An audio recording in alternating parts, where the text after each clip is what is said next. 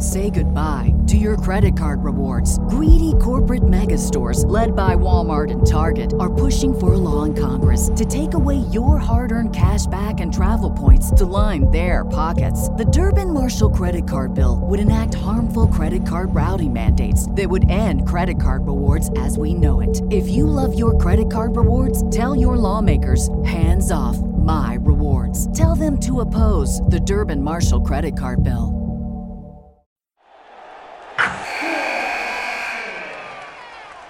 Wilson, you sent the game winning email at the buzzer, avoiding a 455 meeting on everyone's calendar. How did you do it? I got a huge assist from Grammarly, an AI writing partner that helped me make my point. 96% of Grammarly users say that it helps them craft more impactful writing. Would you agree? Grammarly helped adjust my tone to navigate tough work conversations. And it works everywhere I write, so I can quickly communicate effectively. Your teammate used Grammarly to summarize an important document, making a three pointer. How did he do it? It only took one click. When everyone uses Grammarly, everything just makes sense. You made an incredible slam dunk to end the game. The meeting was canceled, and your team will go home champions. Go to grammarly.com slash podcast to download it for free. That's grammarly.com slash podcast. Easier said, done.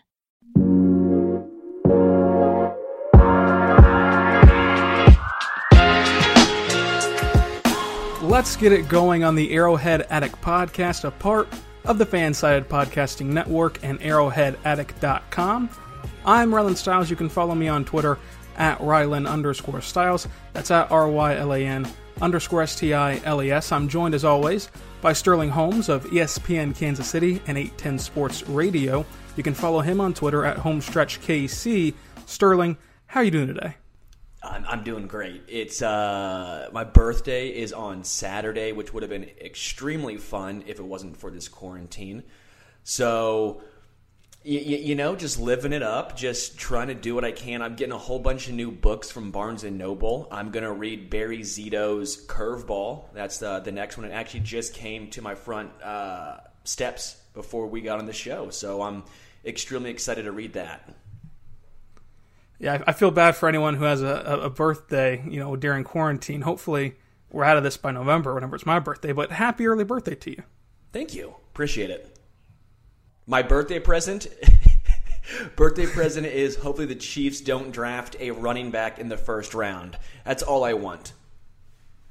Well, Brett Veach has some uh, some high standards to fill. Then he he cannot disappoint you this close to your birthday. I don't think. Right. Let's hope not. But if you're looking for another good baseball book, I would I would suggest uh, it's called Baseball's uh, Coffee Club. It's about all the guys in baseball history that that only played one game in Major League Baseball, and there's a good world story in there too. So Oh, it's I mean, pretty much worth your time. The the pitcher that pitched against the Yankees, correct? Uh, no, it was the it was the I backup he gave catcher. like uh, he gave like nine was- runs in like three innings. yeah, they but they followed the the backup catcher who uh, Trey Hillman was the manager, and they, they called him up, and uh, you know he he stood on the he sat on the bench. He got into one game. Uh, he didn't get in at bat that game. Uh, and then they, and then he said, "Please just let me go to Boston." That was the next road trip. Uh, let me go to Boston. I'm from Boston. I just want to, I just want to suit up in Fenway. I don't even got to play. I just want to suit up and sit on the bench because all my family's there. I'm from Boston. And Trey Hillman says, "Okay, you can go to Boston." They fly to Boston. They get there. They get to Fenway Park, and then they send him down. It was the most ruthless story I've ever heard, and it goes into greater detail. And that, that kind of sums up Trey Hillman, though. I think. Oh, dark days, dark days. Yeah, but hey, couple AL, AL titles and a World Series title, and away we go. Uh, but another bright spot has to be the fact that Patrick Mahomes is now the top jersey seller in the NFL. This is pretty cool. It's pretty cool being a fan of what seems like the most popular player in the NFL right now. You still have a couple of Tom Brady fans and Patriots fans, the occasional Aaron Rodgers fan on Twitter who will get at you, but let's be real here. It's so much fun being a fan of not only the best player or best player in football, but who seemingly is an outstanding stand-up guy it's so easy to root for Mahomes. He makes it so fun. I'm no, I'm not surprised at all that his jersey is the best seller. I'm not either, and and you summed it up pretty well. It's just it's just the fact of not only is he great. Again, I've called him on the show many times the best quarterback I've ever seen play the game. But it's the fact that no one can hate him. You can say, well, you know, Lamar Jackson's pretty good. You, you can say that you prefer, you know, Aaron Rodgers because of the longevity. You can say you prefer Tom Brady for the same reason. But no one just hates Patrick Mahomes and despises him uh, in a, you know, calling him overrated or anything like that. They, they hate that he, you know, destroys their teams, but they don't hate him as a person or, or he doesn't get any pushback. You know, people hate Tom Brady and, and, and all the greats seem to have a, a, a negative following with them. I'm sure as he continues to wreck the league, eventually the haters will pile up, not because of anything he's done uh, besides be really good at football, but it's just refreshing to, to have a superstar face of the league who is universally loved. And I mean, I think that Lamar Jackson is going to be the same way. You know, you can say that, hey, he's only a runner, it doesn't work in the playoffs, but at the end of the day, you still love watching Lamar Jackson and you still root for the guy because he's such a, a good guy, plus Russell Wilson. So I think football is in good hands with the quarterback position. Yeah, I mean, looking at the quarterback position as a whole around the NFL, there's a lot of good, fun players to root for. You mentioned it, Lamar Jackson. I think Russell Wilson is so easy to root for as well. Yes, he's pretty corny, but go Hawks. He, he's relatable. You know, I think Russell Wilson may be the second best quarterback in the NFL. And he's also a great guy, someone that I feel like you would be proud to have his jersey and be proud to be a fan of. Are you a jersey guy? Not football. I, I still have my Priest Holmes jersey. It's signed, but it's a Priest Holmes jersey from when I was like 12. I'm more of a baseball jersey guy or a. I used to be a huge basketball jersey guy. I used to love wearing more obscure guys in middle school, like Shareef Abdur-Rahim jerseys. You know, that was more my scene. I like that. My first basketball jersey was Jerry Stackhouse. Uh, my second one was Nick Collison and then Jeff Green the next day.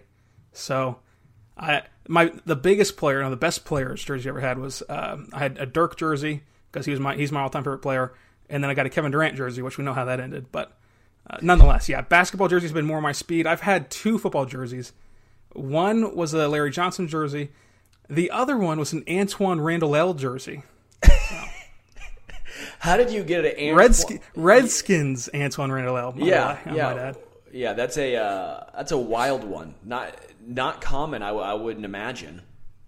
Yeah, it, it's. I don't think that there's a lot of people rocking the the burgundy and gold Antwaan Randle jersey, but yeah, I'm not a big jersey guy either. I, I think it's kind of sacrilegious that we don't have Mahomes jerseys, but uh, the game's kind of passed me by for jerseys. I think. I think. To, to, I think the game's passed me by. To be honest, the pretty much only jersey I really want right now because I don't like to get the the most popular players ones. I like going a little more obscure. You know, show them some love. Charvarius Ward. I want a Charvarius Ward jersey so bad. I'll tell you what. You get a Charvarius Ward jersey. I'll get a Ricky Seals Jones jersey. We're gonna we'll do a live podcast outside of Arrowhead and then we'll go into Arrowhead and rock the jerseys and, and you know just root for our guys. I love it. I, I think they need to get shown some love. Patrick gets enough. Travis Kelce, Tyreek Hill, they get shown enough love. Let's show Charvarius yeah. Ward and Ricky Seals Jones some love. Do you think that they're even going to make Ricky Seals Jones jerseys though? Like, do you think I can even purchase no. one without having to no. customize it? You got to customize it. You got to completely customize that bad boy. You got to make sure he's going to wear that number too. That's going to be a big concern make sure someone yeah, else. I'll have to buy that week too. Yeah, yeah, you got to make sure. I, I, think that'll be good though. We've talked about that a lot. I have one more question though about fashion while we're on it. Um, the hair, the the fake Mahomes hair. I've been on the record saying that I think it's stupid, but I want to get your take on that.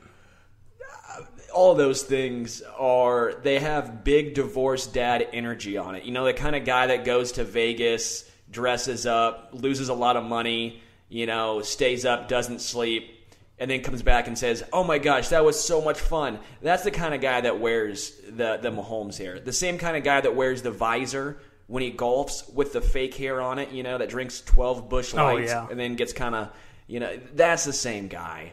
I, I feel like that's the same guy. But again, I don't know how much advice you should be taking from me. I always made fun of guys with man buns, but I kind of have one right now because there's no barbers open and my hair is so long in the front and I don't want it in my face. So I got a little front man bun going on right now. It's not a good look. So maybe I'm the last person you should ask. That could be the summer 2020 trend, a front man bun. Yeah, I look like a, like like Sasa Vujacic. You know, if you remember, like I look like a European NBA basketball player. That's what I look like right now.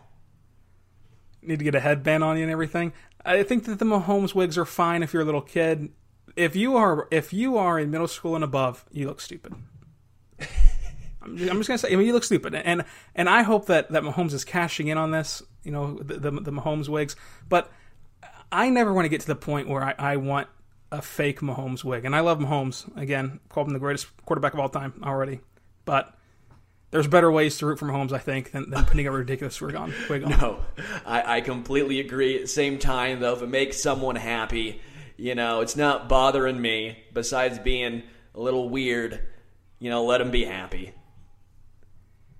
While we're on the topic of hot takes, though, one one more that I don't know if Chiefs fans will like. I I love the Chargers jerseys. They're not going to win in them, but I love them.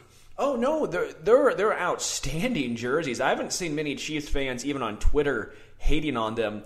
The, the best thing I saw was all the, the Chargers jerseys because there's like six of them in a row, and they're all chasing Tyreek Hill. I thought that was very clever. they're, they're really really good. The, the Chargers nailed this. Um, I don't think they could have been really any better. The only one concern or one negative I saw people say was the number on the helmet, but it looks pretty cool. I, I think it actually looked good in that in that uh, uh, scheme. So I was a big fan of what the Chargers did. Yeah, I, I like the number on the helmet. I think it's a nice touch to, to you know their old school uh, throwback jerseys. I, I love everything about their jerseys, and I think that they're the only team that really hit it out of the park. I mean, I mean the Bucks went back to you know their 2000 you know early 2000 days. They didn't go creamsicle, which would have really knocked it out of the park for me uh, personally if you went creamsicle. But I think that they're the only team that, that makes you sit back and go, wow, that's a really good jersey. Falcons, yeah. the gradient one is stupid. Other than that, it's fine. You know, the, the Bucks are fine. But the Chargers, that is a fashion statement that if I was a jersey guy and I didn't hate the Chargers, I, I would get a Chargers jersey. Is this a little bit of a uh, hot take? I don't hate the Chargers the way I hate the Raiders and the Broncos. The Chargers have. I don't only, think that's a hot take. I mean, the Chargers have only been like regular season good. You know, they they've been decent in the regular season, but I didn't like Philip Rivers, but I had nothing against the Chargers. I, I always like their colors. They never won. They never really beat the Chiefs that much, when, at least you know in the modern era. So I'm not. I never had a problem with the Chargers. They're like like the little brother that you're like, you know, go ahead. I'll root for you when you're not playing the Chiefs. I'll, I'll give you a little. I would never root for the Broncos. I would never root for the Raiders. But the Chargers, I'm like, eh, let's throw them a bone. Yeah, on top of all that you said, the, the fan base too builds builds a rivalry. They're by far the least annoying fan base in the division, including the Chiefs. They're by far the Chargers are by far the least annoying fan base in the division. Oh, 100 percent. Well, because they don't have any fans. All yeah. seven, all seven of them you know, it's kind of a backhanded compliment. So, yeah, it's all seven of them. They, live in California. They're they're probably just chilling, relaxing. Like, okay, it's seventy five year round. I don't care about football. And you know, you just you look at some of these Raiders fans, and, th- and that's where you really get to hate them. Is because again, since Andy Reid's gotten here, no no team in the division has really handled the Chiefs. But you look at the, the Raiders, and they have fans thinking that that Marcus Mariota is is going to be good. I mean, give me a break. It, the, the whole division has delusional fans, including the Chiefs. But I think that the Chargers, from the fact of not winning a lot uh, to the fact that again their fans are the more the most palatable, they are by far the least hated division rival. I just I just can't rock a division rival, you know, apparel. I don't think. Oh no no no no! I could not do that either. Same time though, I am a big Drew Lock guy. I did go to Mizzou as well, so uh, not against. Oh, I love Drew Lock. Not against the Chiefs, but I am rooting for Drew Lock's success, and I think from what we saw last year, he he showed some glimpses. Yeah, and we'll talk about that, you know, in mid-May, late May, whenever we do our quarterback rankings. But going back and watching his games last year, all of them on film, I I love what he he could become. But again, we'll get into that later in May. You wrote a good article on arrowheadaddict.com about this subject right here, and that's from Mike Florio and Pro Football Talk, uh, reporting that Leonard Fournette wants out and the Chiefs could be an option. So I'm going to put it out here just as a question: Should the Chiefs be in on Leonard Floyd before we get into Leonard Fournette? Excuse me, Leonard Floyd. Should the Chiefs be in on Leonard Fournette? And before we get into like just what it would cost or you know all that, just in general, should they be into it?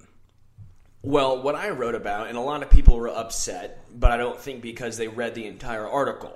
I, I said the Chiefs should be, you know, pursuing or at least interested, see what the market is, because why wouldn't you? People are like, well, why would you uh, do this instead of drafting one? Okay, we're going to take a, what, second, third round draft pick just to get the value of Leonard Fournette. I said, give them a fifth this year, maybe a conditional pick the year after instead, if they don't want, you know.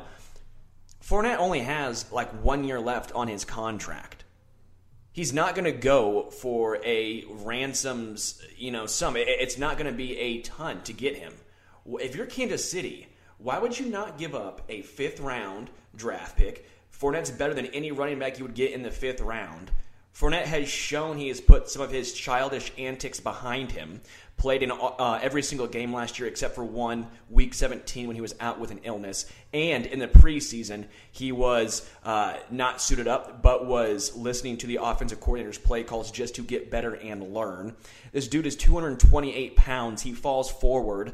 Are you tired of seeing third and fourth and short go to Blake Bell? Because I sure am. Because Fournette could pretty much changed that in an instance, at least giving you some better chances on those third and fourth and shorts.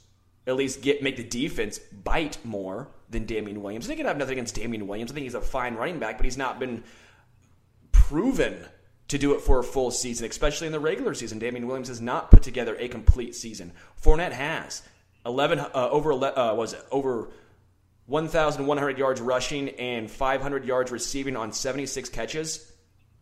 That's doing it both on the ground and through the air. So my my question is, I agree with you. In, in, a vacuum, he's of course better than any running back that the Chiefs have on their roster. He's also better than I think any running back that's coming out of this draft class. If you're going to go all in on a running back and you're going to throw caution to the wind and improve that running back room, although Leonard Fournette's a top tier running back, does is he worth it in the sense of is he the best possible fit in the offense that you can get? or do you just say, "Hey, he's such a, a good talent, forget the fit. He'll we'll make it work with Leonard Fournette." Well, no, eh, I don't. I'm not even saying that he is the best fit, but he will make it work. It's a basically a one year, four million dollar deal. That is a million more than LeSean McCoy got last year. So bring in Fournette, no fumbling problems, a guy who has now proven he has worked on his game to be a viable pass catcher you could say touchdowns were an issue. He only had three touchdowns last year. Do you think teams were scared of this sixth round rookie uh, quarterback who is wearing jorts and a outstanding mustache, or the bruising running back in the red zone? They were scared of Fournette, so of course he's going to get you know, uh, you know, seven men plus in the box. Come to Kansas City, see what happens. See see those running lanes open up. So for sure, I, I agree with that. So I, am not saying Fournette like go all in on him. No, I'm only saying if the price is right. I'm saying fifth round draft pick, uh, see if it sticks. Bring in Fournette, one year, four million dollars. You're not picking up the eight million dollar fifth year option. That's not going to happen. But if Fournette says, you know what, I'm tired of losing in a terrible organization in Jacksonville, and I want to continually to win in Kansas City, could you see more of a four year, $16 million deal, more of a, you know, three year, $15 million. Again, that may be too high for Kansas City's taste. I get that. I'm just trying to throw out some numbers that could potentially work. Did we think Sammy Watkins, Bashaud Breeland, Demarcus Robinson, did we all think they were gone? Guess who's all back on smaller deals, on one year deals at least, but back to try to run it back? They are. Could Fournette do the same thing? It's possible. It is possible. And I, I said it last show with you that whatever offensive move that Reid and Veach make, I would have full confidence in. Because they understand offensive football more than I do and what they're and what they want. But what you said is is totally accurate. And the, if the price is right, the, I think that the only way that this move could make me upset, it's, it's not the trade in general. It's not investing something of value into a running back because eventually you're going to have to do that. If if this trade exceeds, I, I I would say a fifth round pick, but you know even at a fourth round pick I wouldn't be too mad. If this trade exceeds a, a fifth round pick, I'd start to worry about the Chiefs giving up that much for Leonard Fournette because again, although running backs do matter, we've kind of we've kind of gone mm. overcorrected in this in this lane uh. where where where we're, we're saying like they don't matter at all. You've got to have at least some talent at the running back room. I think that the Chiefs have enough talent in the running back room to win another Super Bowl.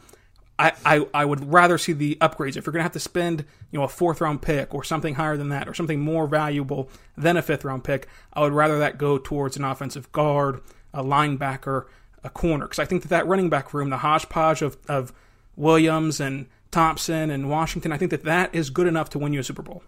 Oh, I, I 100% agree. Uh, without a doubt, I think if you don't make this trade, the Chiefs are still the favorites. That running back room is fine. I'm just saying this would be in addition that could potentially alleviate some of the pressure on Patrick, especially when it comes to the red zone, where the Chiefs, for being honest, the Chiefs did struggle in the red zone last season. They absolutely did. So for me, it's it's anything that's more valuable than a fifth round pick. Is there any trade, you know, outside of you know something crazy? Is it what would be the line of demarcation for you of all right, we probably shouldn't have done this just for Leonard Fournette? Oh, fifth rounder. I think anything. I think if you, I think a fourth rounder is too much. I still think a fourth rounder you could get because it, my, my main thinking here is a fifth rounder. Realistically, it's more or less rolling the dice on a fifth rounder. Mm-hmm. Fournette's probably only going to be here for one season. Let's be real; it's probably going to be a one-year deal unless he does what I said you know, he, he values winning.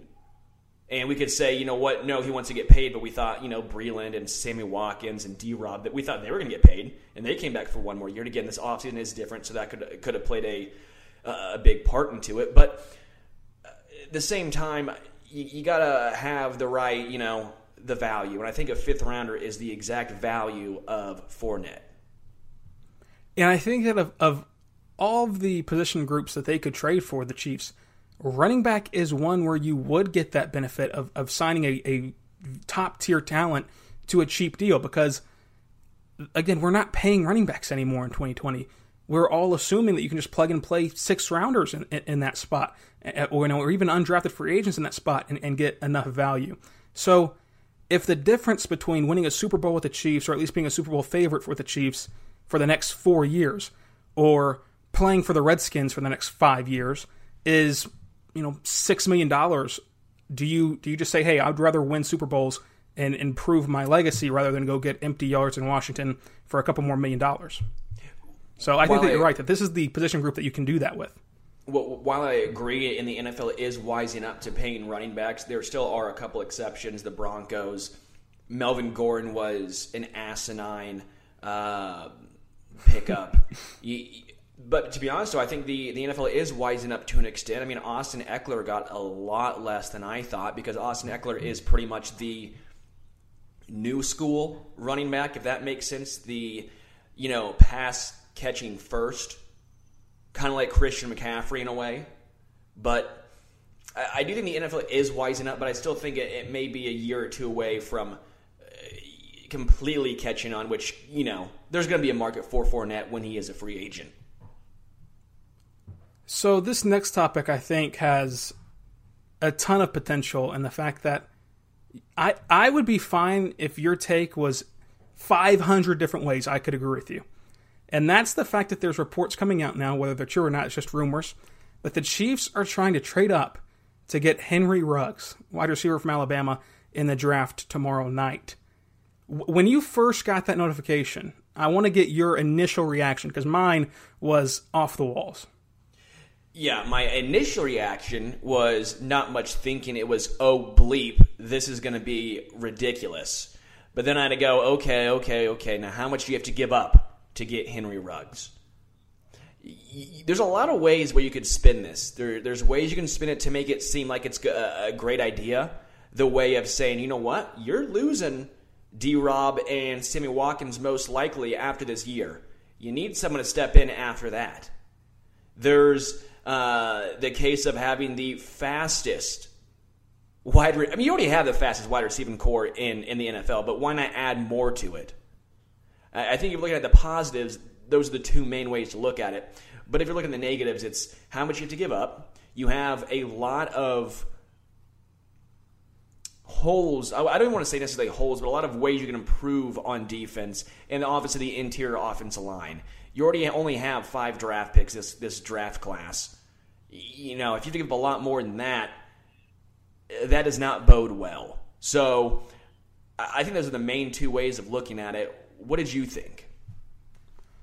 So, you're right. Whenever you said that you can go, find, you can go anywhere you want to in this and be totally right. Because when I first saw it, I thought what's the point of this? You're going to give up so many assets and you still have so many holes. It's almost as if the, the Chiefs are, are like me trying to build a Madden team where just make the best offense in the world and just forget about all the other problems. Get six great wide receivers, get an amazing quarterback, and just we'll figure something out on the other end because you know we're playing against terrible competition.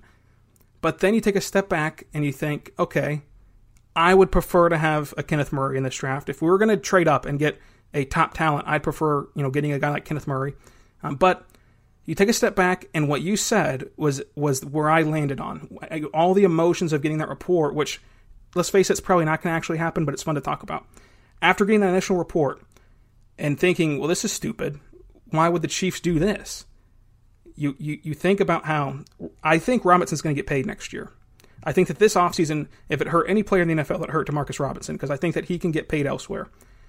I think that Sammy Watkins is gone this offseason. So then you're left with Mecole Hardman and Tyreek Hill as your top two. Let's throw in Henry Ruggs, who, who people are comparing to Tyreek Hill, and just go for broke in that wide receiver room. While it, would, while it would be too crowded this year, next year and, and, and beyond, you're sitting pretty with that top three, and then you can just start plugging in veterans or plugging in whoever you want to plug in at the back end of it. So I fell in the decision of right in the middle. I would be perfectly fine if they did this because of the talent that Ruggs has. Although he's not my wide receiver one, he still has unbelievable talent. Um, I would be totally fine if they didn't do this. Uh, ultimately, though, I think that there's no way that he falls into the range where the Chiefs would want to trade up for him. Yeah, I, I thought he had a fall. What was it, past like 17 or? Yeah, they said into the 20s, and I just don't see maybe. it happening. I, yeah, I, I don't see it happening either. You know, there's so many wide receiver needy teams in the NFL, and just with the way the NFL is trending, pass first, um, offense driven league, you have to think Henry Ruggs will be well gone for the Chiefs to have any chance of drafting that high to get him or trading up that high to get him. And again, what what would it cost? Because we've we've been sitting on this podcast, you know, since since the offseason started, saying, "Hey, the Chiefs are going to trade back. They only have five selections this year. They only have five picks. They need a lot of young, controllable talent because you're going to have to pay Mahomes. You're going to have to try to pay Chris Jones, etc. What would they even give up to do this? I mean, would it would they dip into next year's picks and then throw in their first this year? You know, you know, and, and then are you eliminating another pick this year? You know, you're going to have less than five. I mean, I, I'm interested in what the trade would be. Uh, you would have to almost assume that Veach would just keep passing the buck just keep saying, okay, we'll give but we'll give up a pick this year or next year, and then the year after that, okay, we'll keep giving a pick the year after that. So then you're kind of just almost perpetually in a deficit, but you're not giving up so much in one year to where it's a, a major problem. I, I feel like that's something I could see Veach trying to do, and honestly, I could see it working. I know that we make the joke on, on Twitter a lot whenever you know moves happen, but if you're the NFL GM that allows the Chiefs to add Henry Ruggs to this offense, you have to be getting something massive in return. You cannot do that for the 32nd overall pick in like a, a third and a second rounder next year. Yeah, I, I almost think the NFL GMs, especially if you're in the AFC, I, I can't see them even trying to trade with Kansas City, even if you give them a king's ransom. The the AFC GM has got to be like, okay, come on. We can't let them be the next New England and have a complete and utter dynasty. You know, what was it like? New England had what was it? Seven straight AFC uh, championship appearances, something crazy like that. Like they, they yeah, and they that. might do that without your help. I, well, exactly. the Chiefs may do that without adding Ruggs. It, honestly, they, I think it's probably a fairly good possibility. But at the same time, you don't want to be the GM that helps them. You would never hear the end of that. I think I, I put out a little bit of a hot take there in the middle of that. Who is your wide receiver one on the board? Because mine's CeeDee Lamb. Honestly, I could go either way with it. I, I could go CeeDee Lamb. I could go Jeudy. I'd probably say those are my top two. Would be CeeDee Lamb and Jeudy. So the the only way that I see this happening is because of the rumors that we've gotten this week of, hey, you know, the the run the one the run on tackles are going to be so high, you know, because there's you know there's a huge drop off between tackle five on the board and tackle six to where they're all going to get taken in the first round. And then, hey, the wide receiver class is so deep that why would I spend, you know, a top 15 pick on a wide receiver whenever I can get talented and a productive wide receiver in the second and third round? If this happens, the let's just say the rapid reaction show would be awesome because I I trust the Chiefs not to give up an RG three level trade to get Henry Ruggs. So they would just be adding him for the sake of adding him, and then in the future this would be an even better move. And ooh, if, if this happened, I think that we would have a hour long Henry Ruggs podcast after the draft. Well, it also helps that the wide receiver from Colorado, uh, I don't, I'm not going to try to pronounce his name. I'm going to completely butcher it, but I believe he is now completely healthy, and I think that also changed some people's minds, and he's also going up the uh, the draft leaderboard. Yeah, like you, I'm not going to try to say his name, but he's really he's really talented. So, yeah. what, what was it? Him or was it the guy from uh, Arizona State that was healthy now? I think it was a Colorado guy. Yeah, I think it was a Colorado. They both have very difficult names, and uh, mm-hmm. I knew they were they're both either late first round, but probably second round prospects. And I, I keep getting them both confused, to be honest. One other reaction I had to this pick, and I want to know if, if you had this too, not the pick, to the rumor. It seems pretty clear that the Chiefs will take a wide receiver in this draft, though, at some point. Well, I think it's a smart move. I think they should. I know some people will say, well, why? You have so many other needs. But like we talked about, you probably have two guys gone after this year. And not just two guys, your number two and your number three or four, depending on how you look at the depth chart.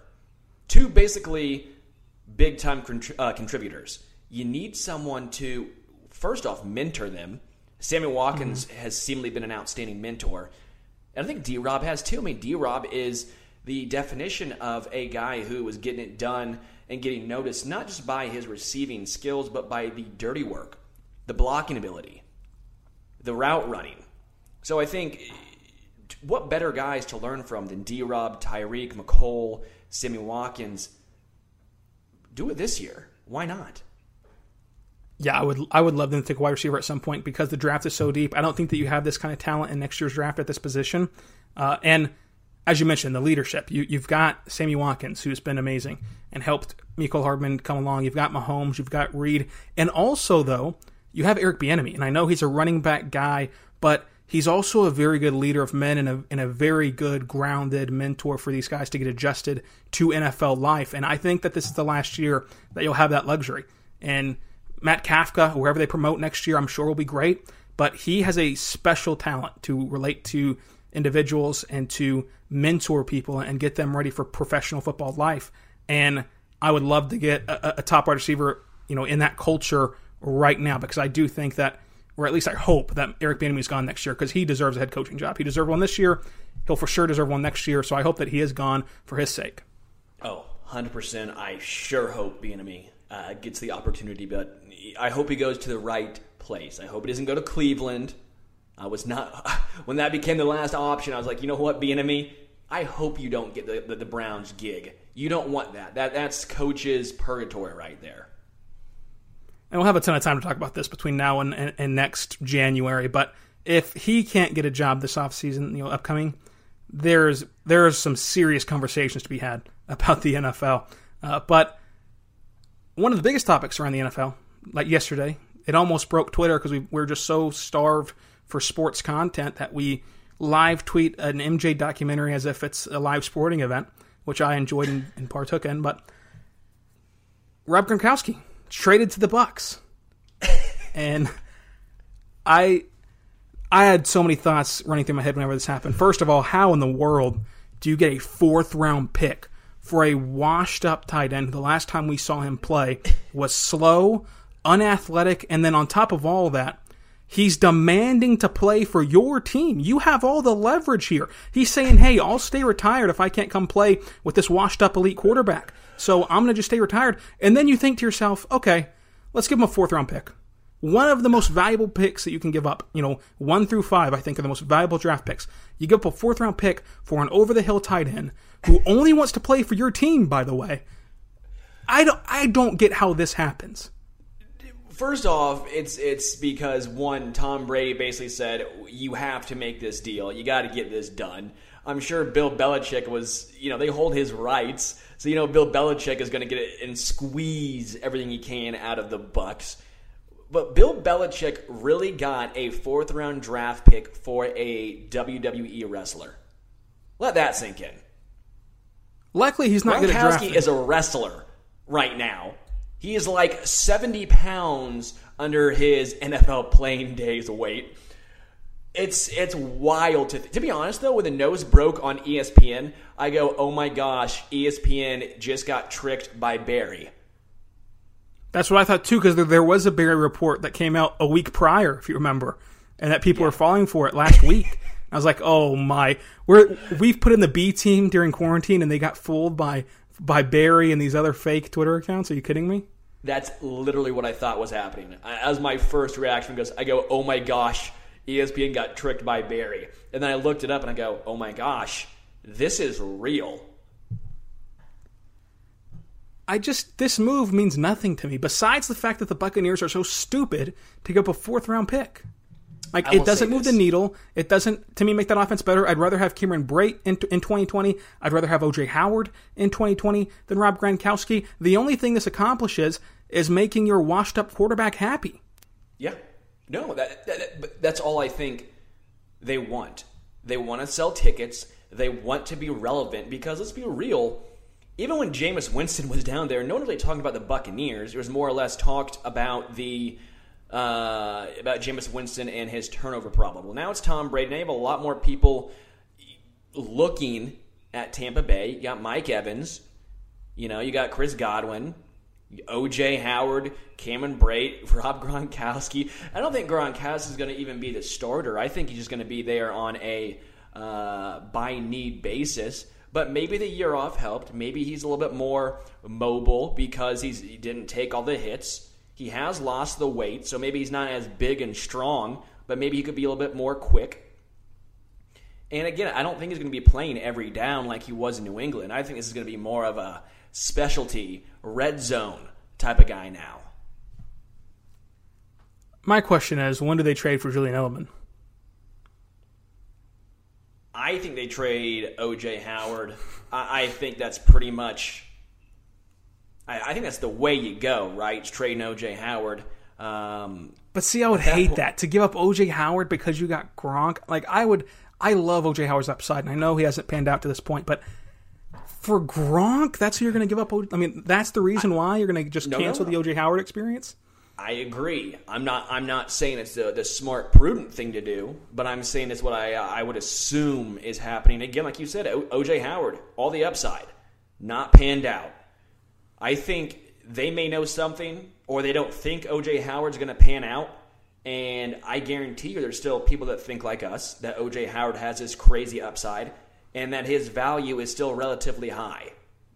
That being the case, I think they will try to trade OJ Howard because he does have all his potential still, and they'll be able to get at least, you, you know, so, some solid draft picks from OJ Howard. Yeah, Julian Edelman unfollowed Tom Brady on Twitter, so you know he's pretty upset that he wasn't included in the uh, Buccaneers bunch. So thoughts and prayers out to Julian Edelman in this rough Didn't- time for you. Didn't take enough PEDs, I guess. And then Tony G goes on Twitter and jokes about returning. Ah, this guy. I, I didn't turn on him whenever all the Chiefs fan did, Chiefs fans did during the Hall of Fame thing that, that he was talking about the Falcons and whatnot. I didn't really care. But this guy, I mean, he just puts himself in the spotlight all the time. I, I'm sick of it. And that's an old man take to have. I'm just sick of it. Like you're not coming back, dude. Just relax, all right? I just think it was away. a joke. It was a joke. I don't think he's being serious. I, I think he was trying to. Again, to be honest with you, this is something I want to do. I want to. I want to write about this because I think Tony Tony G has gotten somewhat of a bad rap. I, I, think yes, he said some stupid things about how Atlanta made his career. That was a bad thing to say. I do think it could be a little out of context. Everyone knows Kansas City is where he is best remembered, and I think he's trying to get back on Kansas City's good side. And you don't have to forgive him, but I think he's showing effort. He's trying to say, you know what, I'm sorry I love Kansas City. I mean, I, I don't know. I, I think enough time has passed from those comments that he at least deserves some sort of second chance. Should the Chiefs sign Tony Gonzalez coming up on WKYE The Animal? I mean, are we gonna, we should have that conversation too. If, if the Chiefs should just go ahead and sign Tony Gonzalez to a, to a new deal and, and let him rock and roll in this offense. But yeah, I didn't really mind the Atlanta comments. I mean, I understand what he meant you know, I didn't really take offense to it at all. I mean, what he said was accurate. He played really well in Kansas City. He loves Kansas City, but Atlanta gave him the opportunity to win more than Kansas City did. Um, and I want to use this topic to kind of springboard one of my hot takes. This is probably my hottest take I think that I have because I'm, I'm I'm not really a hot take guy. I'm more of a room temperature guy. Uh, but can Gronk be considered elite if he only will play for Tom Brady? He's yes. now he's been he's been elite with Tom Brady, but it just rubs me the wrong way that like he he will only play with Tom Brady throughout his entire career. He he said he'll retire rather than go to Detroit with Matt Stafford, who's still a, a good quarterback. And he says, "Hey, I'll come back, but only for Tom Brady." And I get it, the loyalty factor, but I like the fact that Tony G did it with two quarterbacks in two different organizations because to me, while it sucks as a Chiefs fan because you know you'd prefer to have your stars, or, you know, all all their entire career, it just shows you know his greatness even more i think and and that's wrong of me to think and that's why it's a hot take and that's why it's kind of stupid but it just rubbed me the wrong way because i don't like gronk in general i don't like his persona but the i just don't like that he's, he's so demanding of only playing for the greatest quarterback of all time in his mind you're telling me that if the Chiefs wanted to pair him with Mahomes, he wouldn't do it because because he wanted to go play with Tom Brady? I mean, yeah, I, I, think he just thoroughly enjoys being around Tom Brady. Let's be real; he's made so much money. He he has seemingly been very, very smart and prudent with his money. I think all he wants to do is have fun, you know, party. I, I, get hating his persona if you're like, oh, he doesn't care all about the team. That's fine. But you're telling me if you were in his shoes, you wouldn't be living it up too. You're telling me if you're Gronkowski, you wouldn't be saying, you know what? I hold all the cards. I'm literally partying right now, making millions of dollars on WWE. They let me win WWE, whatever that wrestling uh, tournament he was in, the 24 7 thing. Don't even start like, on WWE. What was it? Don't even get me started on WWE. That's fine. I'm just saying. but then no. Tom Brady calls him and says, you know what? I want you to come play. And he's like, you know what? Sure. Like, why yeah, wouldn't you? I, I like I like Gronk personality himself. I don't like the way that we just like, you know, clamor to it as like this amazing personality. I, don't think his personality is all that interesting. I don't think he's. I don't think he's as great personality wise as people think he is. I, I have no problem with what he does because he doesn't hurt the team at all. He doesn't hurt himself and he doesn't hurt others. So do whatever you want to do at that point. Uh, but I just don't like the the society that's just thinks he's a, a, riot and a hoot to be around. I just I don't see it with him, but obviously a lot of people do. But I what's the interesting story for this? I think, and you mentioned it, that doesn't get talked about enough. It got talked about a little bit whenever he first retired, but the fact that behind that meathead persona he puts on, behind that whole I'm just out here to party and go on a boat, he's very smart and he's very financially smart as well. So he's not just throwing all his money away to party and do that, do all this. I think he's. I think the story was he's only using his advertising money. He hasn't even touched his NFL money yet, and so now he's got advertising money, WWE money, and he still hasn't even touched his NFL money. I think that, that that's a a story worth telling you know, more so than the, the, the boats. I know it's not as interesting, by far not as oh. interesting, but I, I love it. I love the fact that he's so behind the mask he puts on, which is a brand that he's built. And, and, and I, you know, I, I recognize when people can capitalize on themselves and capitalize on a brand that they can build. Behind all of that, though, is a very smart person. I think that that doesn't get talked about enough. Oh, and dude's only like 30. He's like 29 yeah. or 30. Dude has a, a lot of fun left in his life. Dude's living it up. I, I, am all for whatever Gronkowski did. I, I, I think he, he played his, his cards extremely well. So let's end the show quickly with our NFL mock draft. The draft comes out uh, and debuts tomorrow. You'll get the first pick, I'll get the second pick, and we'll alternate that way. No trades in this draft, and we do not know each other's picks besides number one. I know who you're going to take number one. It's pretty obvious, but you're on the clock. You're the GM of the Bengals. Go ahead. Uh, hmm. Yeah. I know it's a tough gotta, decision. Chase Young is very appealing. No, I wouldn't even go Chase Young. I think the only other guy you can make a case for is Tua, and that's just still even too much of too many red flags with the injuries. You got to go Joe Burrow. Uh, I think Tua actually may have more upside overall than than Joe Burrow, but Joe Burrow is by far the safer pick. Joe Burrow has, I think, some Drew Brees in him with the accuracy. Um, you got to love Joe Burrow, right? I, I, mean, he is by far the number one overall draft pick, eh, especially to the Bengals, who need a quarterback. Yeah, the Bengals need a quarterback. He's a safe route. I totally agree with you that he is the safe route, and Tua has more upside. But I love the fact that Joe Burrow can can play in this league. I think for a long time. I also love for the Bengals, which again, this is a business on top of being an actual you know competitive sport, that he brings you personality and when was the last time that you looked at a Bengal and thought, wow, they're really cool? Now, you thought Adrian Green was really good, but when was the last time that you thought a Bengal was awesome and, and, was someone that you wanted to learn about and you know listen to and things like that? Joe Burrow has that kind of personality. I think that can have people gravitate towards him. So, with the number two overall pick for the Washington Football Organization, they're on the clock, and in my opinion, you trade down here as long as you can trade down into the realm of getting still an elite defensive talent.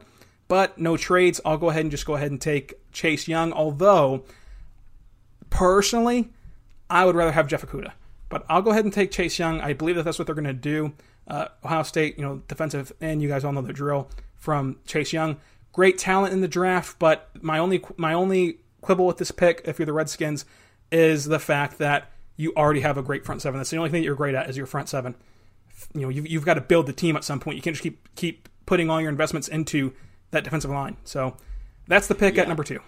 Yeah, I could definitely see him trading back. I think that's a logical explanation. But with pick number three, uh, Detroit Lions, they need cornerback, especially after getting uh, trading away Darius Slay, Jeff Okudah, the best cornerback in this draft maybe the best cornerback the Lions will have, even better than Darius Slay ever was for them. You got to go with Jeff Okudah. This is a match made in heaven right here for these two, this uh, this team and this cornerback. So I like our top three. I think that I think that if I had to fill out this competition on NFL.com and, and try to win some money with my picks, I would feel comfortable locking in the top three and, and thinking that they're going to be accurate. Again, considering that there's no trades. But here's where I get unconfident the Giants because I don't know what in the world Dave Gettleman's going to do. I don't even know if he knows that the draft's Running tomorrow. Running back. Yeah, I think that he can go tackle. I mean, I would go Isaiah Simmons. I, I think that behind Okudah, he's my second you know defender on the board, just given the nature of the position and the way that you know defenses are changing the NFL. So I'm going to go ahead and take Simmons off the board. But I would not be shocked if Gettleman does something just insane and, and drafts like Andrew Thomas, who most people consider to be like the third tackle on the board. I wouldn't be surprised if he did that, but I'll go ahead and do Isaiah Simmons at pick four. Yeah, I think Isaiah Simmons is an absolute stud. Almost the um, Tyrann Matt. He's like a linebacker safety combo. If you look at the, the snap counts he had, he lined up at cornerback occasionally last year. I mean, how mm-hmm. wild is that? Yeah, and he's what you need in the modern NFL. You look at again, you mentioned it, Tyrann Mathieu, safety, slot corner. You can even have him as a, as a third down linebacker if you're really in a pinch. Isaiah Simmons fits what you need in 2020 for your defense. Uh, Dolphins pick number five. Again, no surprise here. Uh, Tua, I think Tua is by far the second best quarterback in this in this draft. I'm not super high on the other quarterbacks overall. Uh, Tua, again, you may have some injury concerns. That upside, though, is tantalizing. You don't even have to have him start this year. You still have Ryan Fitzpatrick, and then you have to decide on what to do with the Josh Rosen scenario. I think that Josh Rosen gets traded this weekend. I don't know who to, uh, but I, and I know for sure it's not going to be anything more than like a sixth or something. But I think that he's off the team this weekend. I do agree with you again with Tua, and I wonder who's going to throw the first curveball of the night because again we don't know each other's picks, so we're just going live here.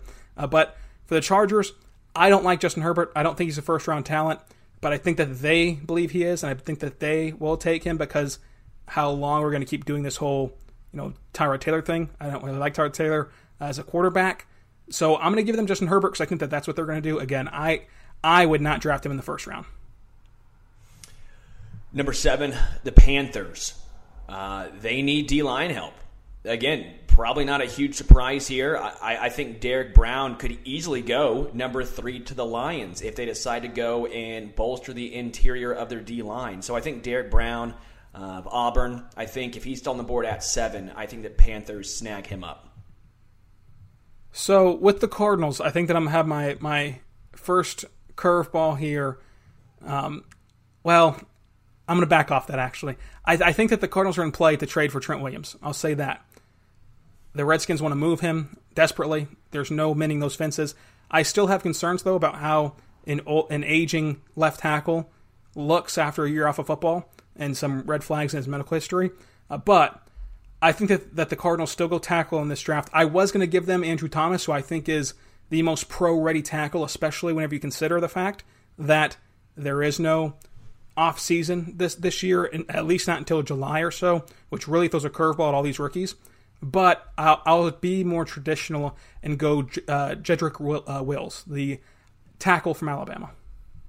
So I actually had it in the Arrowhead Addict uh, mock draft. We all got a couple teams. I had the um, Vikings and the Cardinals, and I actually went with uh, Mekhi Becton, the massive O lineman from Louisville. But this is before the um, I think marijuana charge, whatever he got. But I don't think it's going to hurt Becton too much, to be honest with you. I think Becton may be uh, the best O lineman, in my opinion, in this draft.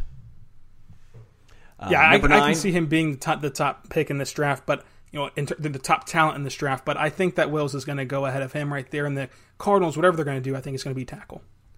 Yeah.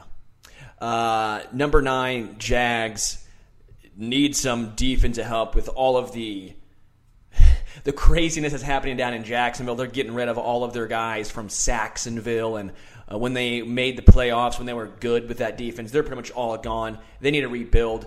Uh, I think C.J. Henderson is probably the second best cornerback in this draft. I know Chiefs fans want him extremely bad. He's not going to be in play. I think the Jags go C.J. Henderson at number nine. I love that pick. And so for number 10 with the Browns, I am going to go Andrew Thomas for all the reasons I already mentioned. The Browns need to start winning with Odell if they keep him around with, uh, with Jarvis Landry and then, of course, Baker Mayfield. You need to see what you have although I like Becton's upside and potential more, I even probably like Wirfs more. I think that Andrew Thomas is still a top tier tackle talent in this draft. And most importantly, I trust him week one to line up and play football start to finish for you know four quarters and be a very very good tackle and to protect Baker Mayfield. So number eleven, the Jets need well they need a lot. Let's be real here. The Jets need a lot of help overall. They're a bad team but they need wide receiver more than anything. No idea what's happening with Robbie Anderson. He could be back, he could not be, but they're definitely drafting a wide receiver, in my opinion. I'm going with CeeDee Lamb. You could probably go with Jeudy. Uh, if you wanted to go Ruggs, I think you can make a case for all three, but I'm to go with probably the most conventional pick for the Jets, uh, CeeDee Lamb, going at number 11. I think we're to have a run on receivers here because I'm to go Henry Ruggs with the Raiders because I think that, again, CeeDee Lamb's my number one. I think that Jeudy probably has uh, more talent than Ruggs, but I think that since Ruggs fits that Tyreek Hill mold and that Jon Gruden and Mike Mack have had to watch Tyreek Hill twice a year, I think that they're going to try to get their own version of that uh, and, and really bolster up this offense with this Henry Ruggs pick. I like that, and I think Al Davis would love that pick with it, with his speed he possesses as well. Uh, the 49ers, I think after looking at Kansas City, I, I, think the Niners realize they may need some more offensive talent. You, you, have a great rookie pick you made last year at wide receiver. Emmanuel Sanders is still there. Uh, no, no, is Sanders still there? did he leave?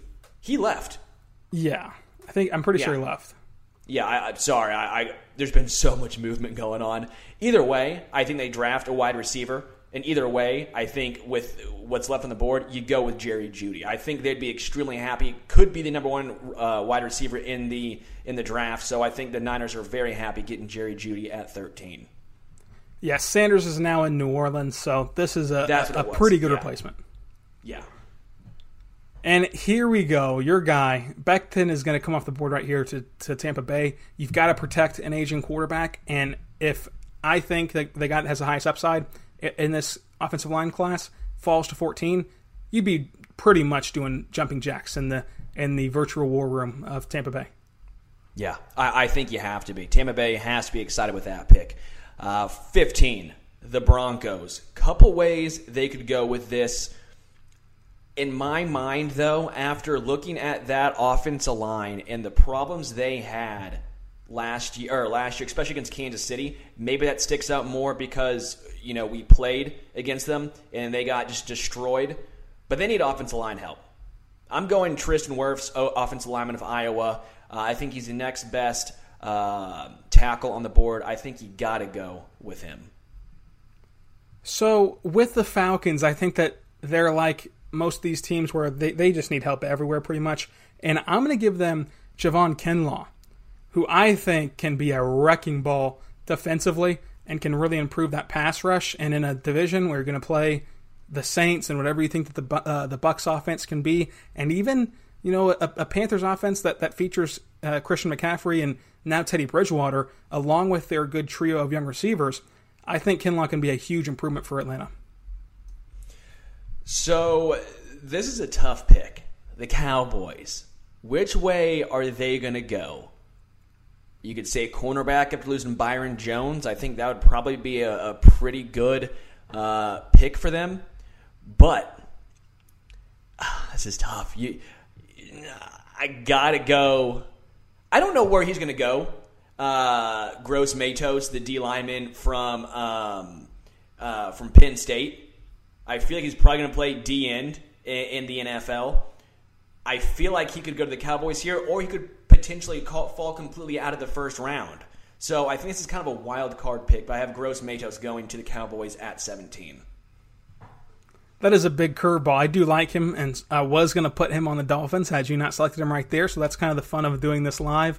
Um, by the way, if we can run through this mock draft with no hitches, the NFL is no excuses tomorrow night. But it, it's it's certainly this easy, right? But yeah. nonetheless, for for the the Dolphins, so right here, I think it's too early to take their prized possession. Who it seems like it's it's D'Andre Swift is, is their guy, uh, but it, it, I think it's too early. You're, you're going to be able to get him at 26. So I'm going to go defensive, and I'm going to go Trevon Diggs. I think that he is the best cornerback available right now. I know that people love Jaylon Johnson. I know people love Jeff Gladney. Personally, for me, Diggs is my guy at 18 for the Dolphins. Yeah, Diggs is my guy too. I think Trevon Diggs is outstanding. By the way, when we did the Arrowhead Addict mock draft with with all of the contributors, I had him actually going 22nd to the Vikings. Stefon Diggs' brother, but I go, I know it's crazy, but Trevon Diggs is just that good in my mind. So uh, I think it's a very good pick at 18. Uh, the Raiders, again, they've been actually hitting on a lot of their draft uh, picks recently, so uh, pretty impressive what they have done. I think they also need a cornerback. Uh, I probably would have gone with Trevon Diggs if he was still available at 19, but I'm going to go with Jaylon Johnson, cornerback of Utah. He's been getting a lot of hype recently, seemingly skyrocketing up draft boards. Uh, I'm going with Jaylon Johnson uh, to the Raiders at 19. So here's my first curveball. I think I think that this is pr- kind of off the grid. Uh, although you know, a day before the draft, there's so many mock drafts out there that you can find. You can find any mock that you want that has anyone going anywhere. But Jaguars, I know that they like Gar- uh, Gardner Minshew, but I don't think that they like him long term. I think that they fall in love with Jordan Love and they select him at pick 20. Jordan Love at 20. That is absolutely wild. Because if you look at it here, you've got the Patriots coming up who who, you know, they they can say they love Stidham all they want to. I don't believe it. I think that they would rather have Jordan Love. You have rumors that they even like Jalen Hurts, obviously not in the first round. Uh, so, you know, you, you, if you let him fall, I don't think that he gets out of the first round. I think someone buys back in and gets him. And if you like him that much, which the Jaguars probably do, I would assume, I would take him here. And it's, it's a bit of a curveball. It's a bit out there, but I feel confident given the talent that's left on the board that he's probably the pick. So the Eagles at 21. Uh, I lived in Philly for, for multiple years. I was there for their Super Bowl. They need wide receiving help, and they need it bad. Nelson, uh, what's it, Arcega-Whiteside was bad. Not not very bad Eagles pick they had. Nelson Agholor has not panned out. They need to hit on a wide receiving prospect. I think Justin Jefferson may be one of the safer bets. So I think they go with uh, Justin Jefferson, 6'1", you know, 200 pounds. I, I think Jefferson is the correct pick for the Eagles in this situation. Yeah, when we did the uh, mock draft as a site, you know, a site wide mock draft on arrowheadaddict.com, which you can go read right now, uh, I had the Eagles and I took Jefferson there. There's so much smoke around this pick that the Eagles love him and want to get their hands on him. I think it's just bound to happen. I've kind of just already mentally slotted him off the board, even you know 24 hours before the draft, that he's just going to be there uh, and be an Eagle at the end of the night. I like it. So for the Vikings, you know, you trade Diggs. Personally, I don't think that Adam Thielen is good enough to be the number one. And I think that you need wide receiver help. And right here, the best value on the board for me is probably, now this might surprise some people, but Denzel Mims. And he's getting a ton of hype lately. We mentioned the Eagles just now. Eagles love Denzel Mims. And if he slides past 21, I think that he has a lot of upside in this draft, and he, he can really help that offense that just lost Stefon Diggs. Denzel Mims. I,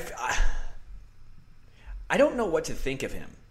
I honestly don't. He, like you said, he he's been skyrocketing up.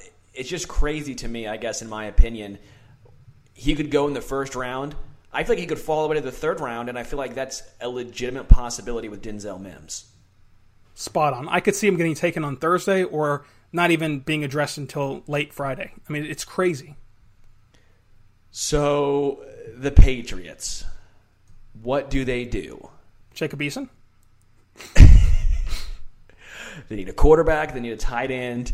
They probably need some wide receivers after looking at that squad last year. I don't know if they draft a quarterback. I know everyone wants them to draft Jalen Hurts or Jake Fromm or, or Ease and just someone. I just don't think, in my mind, you're going to see Bill Belichick and that, those guys just draft someone. I don't think that's the game plan. Uh, I think Tee Higgins uh, they need some wide receiving help after seeing them last year. I think Tee Higgins is probably uh, a good guy to get. Six four, big dude. I think this is probably the the best pick that the Patriots could make in this situation. I love Tee Higgins. I think he has so much talent in this draft. If I didn't take Jordan Love at 20, would you have taken him with New England? I would have taken Jordan Love at, at, at 23. I don't know if Jordan Love is going to be that great, but I, I think Jordan Love makes the most sense in this situation. So for the New Orleans Saints, I'm going to give them at pick 24. I'm I'm I'm definitely looking defensive, and I'm going to go Jeff Gladney here from TCU. I think that he comes off the board right here to New Orleans, kind of tries to shore up that secondary room. I like the pick for New Orleans. I want to say something very quickly of all the great linebackers we've talked about, they are all still on the board. Kansas City may have a better chance than we think of getting someone at 32. Uh, 25, Vikings. You just went with Denzel Mims.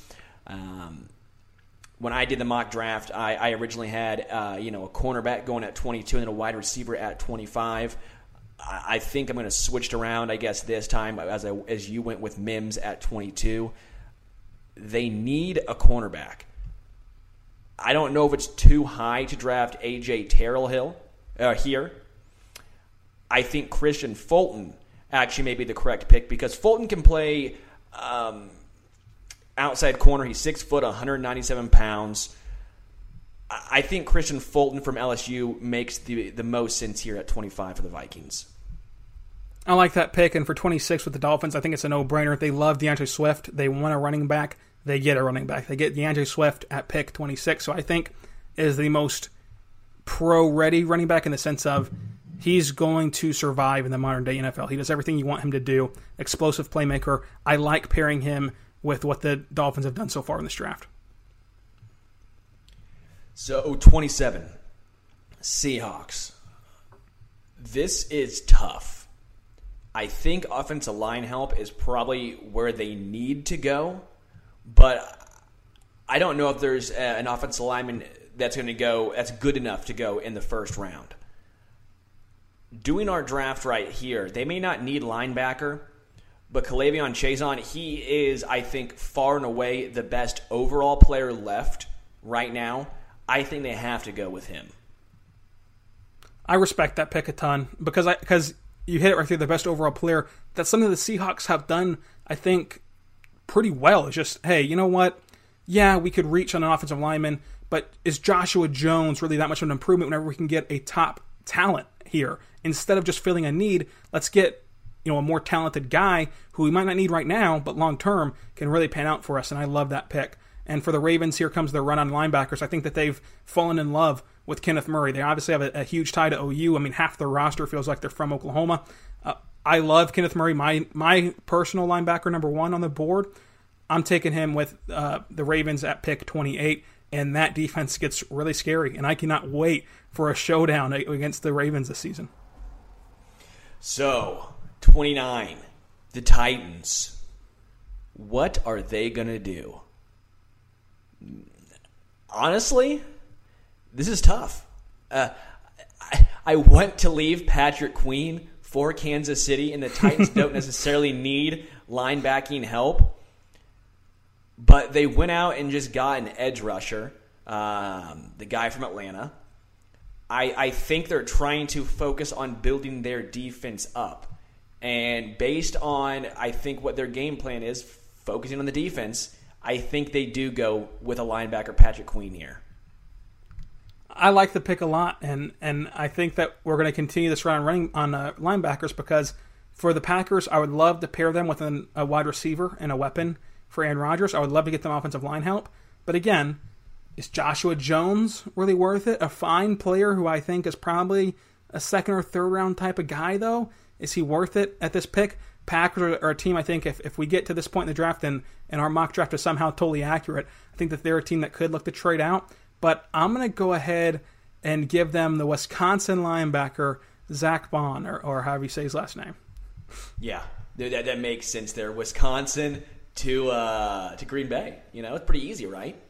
Nice, easy trip across the uh, river or whatever, wherever they play. Whatever's around. They're playing a field. Let's be real. Lambeau's just a field, man. Come on, they're, not even fancy up nice there. little they, trip across each brewery that you stop through. You know, that's yeah, all they do, right? Is just drink. They, and, and, and, eat cheese curds. I, I, think that's all they do. Just how in Kansas City, all we do is is uh, eat barbecue. So I mean, yeah. you know, it's got to drink. Boulevard. There you go. Yeah, it's the exact same thing. Yeah. Uh, the Niners at thirty-one uh, went with a wide receiver again at thirteen. Uh, I, I, don't think, even though they could go wide receiver here, I would be extremely surprised. They lost uh, DeForest Buckner. There's been talks of other guys they may potentially lose on that defense. Probably start, you know, rebuilding there. I think Ross Blacklock, um, defensive lineman from TCU, probably makes the most sense here uh, for the 49ers.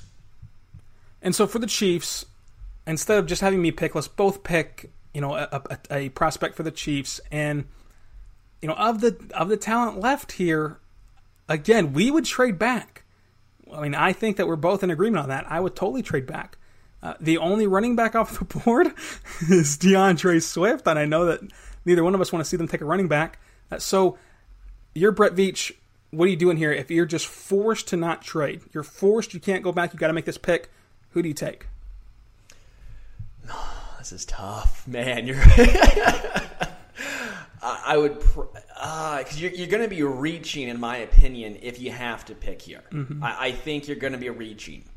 I, I, think either Xavier McKinney, safety from Alabama, I, I think that's probably um, uh, a position that people aren't thinking enough about is safety, because we know that Spags loves using three safeties. So I think you could you could see him, or I think I think Bryce Hall actually will probably get in the second round.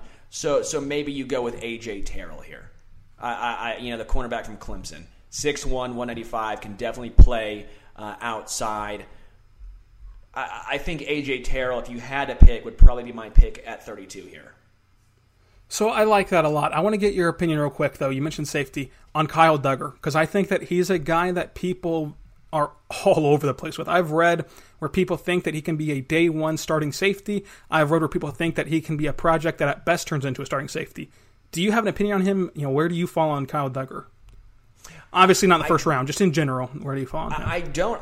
I'm not gonna lie. I don't have a massive opinion on him. I typically do find myself leaning towards bigger name school players, you know, mm-hmm. SEC or Big Twelve, I, I have, I, I, would, I will admit, I have a somewhat of a bias, typically to, towards these bigger school players. You know, he, he's from a South Atlantic conference. At the same time, I think we have to take a, t- uh, a step back and realize the NFL. I feel like more than any other outside of baseball, uh, I'm mostly comparing it to basketball I don't think it matters as much. You've seen guys from small schools completely tear up the NFL.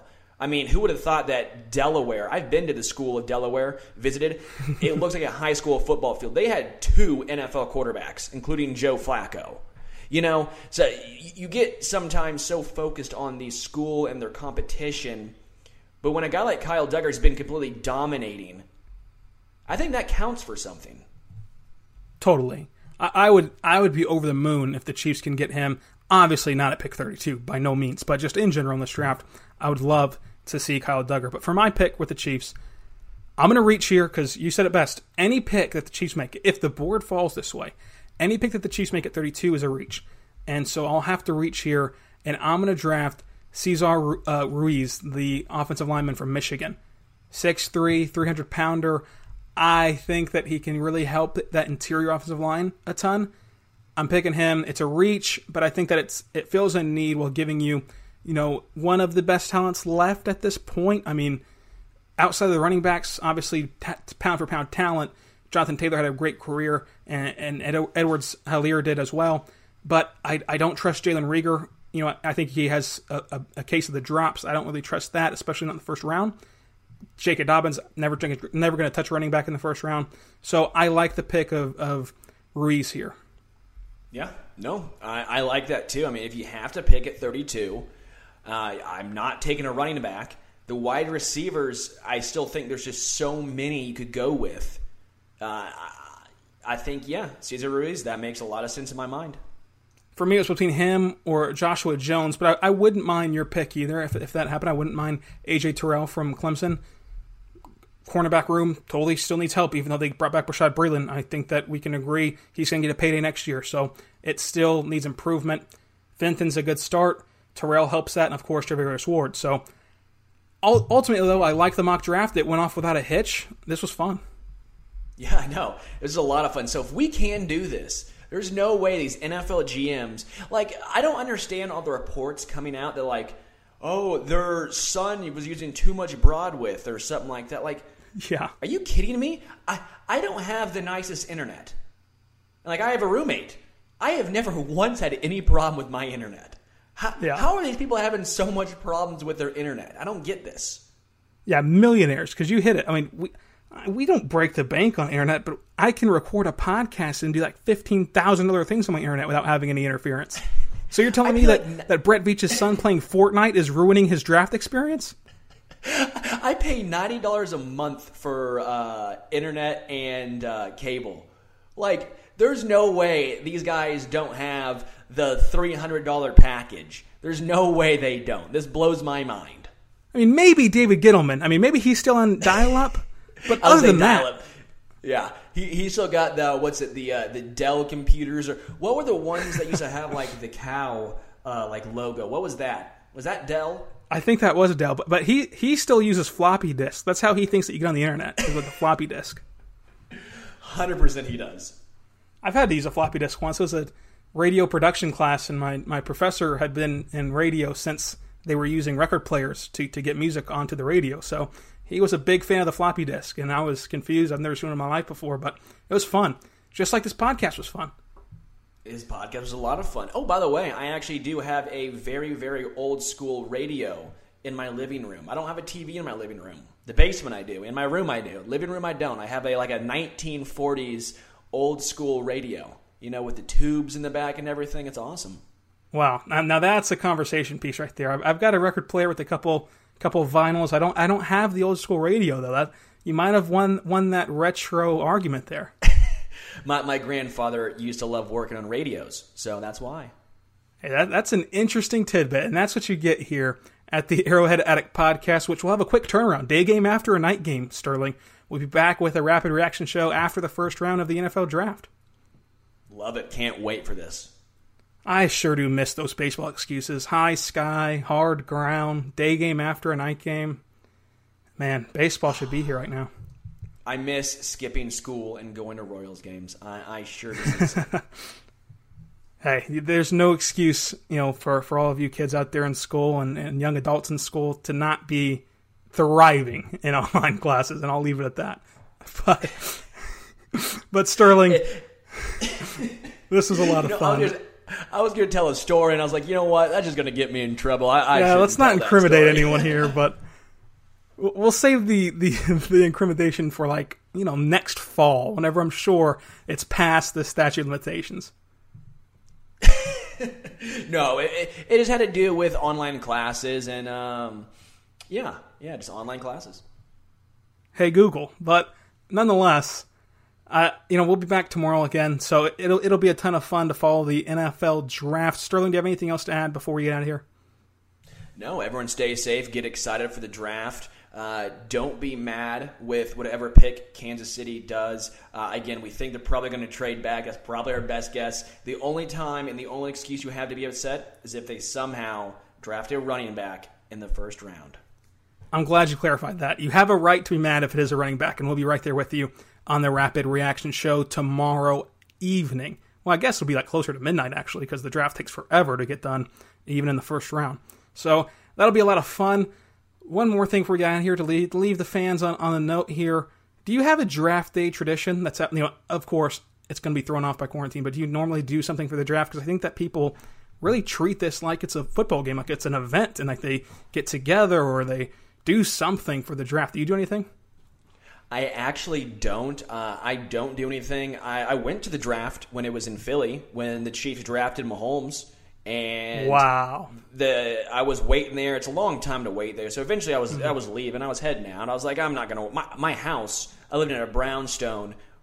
Five minute walk, if that, from where the draft was taking place. I could see it like outside of my house, outside of my little third story brownstone r- room, basically. So I walked there, and I'm leaving, and all, all of a sudden I hear the Chiefs traded up. And so I'm sprinting down the street in sandals, and then I hear him draft Mahomes, and I just go crazy. It was awesome. I was wearing my, my Priest Holmes jersey uh, on that uh, on that day. Hey, that was much better than my story, which is just normally you know go to Buffalo Wild Wings, hang out with, with some friends, and watch the draft. So that story was a very good one to leave them off with. That's Sterling Holmes. You can follow him on Twitter at HomestretchKC. You can follow me on Twitter at Rylan underscore Stiles. That's all in the description. Description. Subscribe and review the show wherever you get your podcasts from.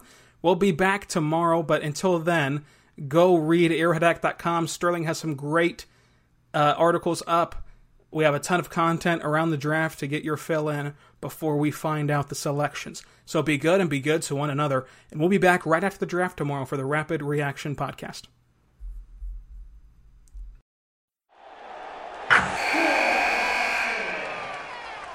Wilson, you sent the game winning email at the buzzer, avoiding a 455 meeting on everyone's calendar.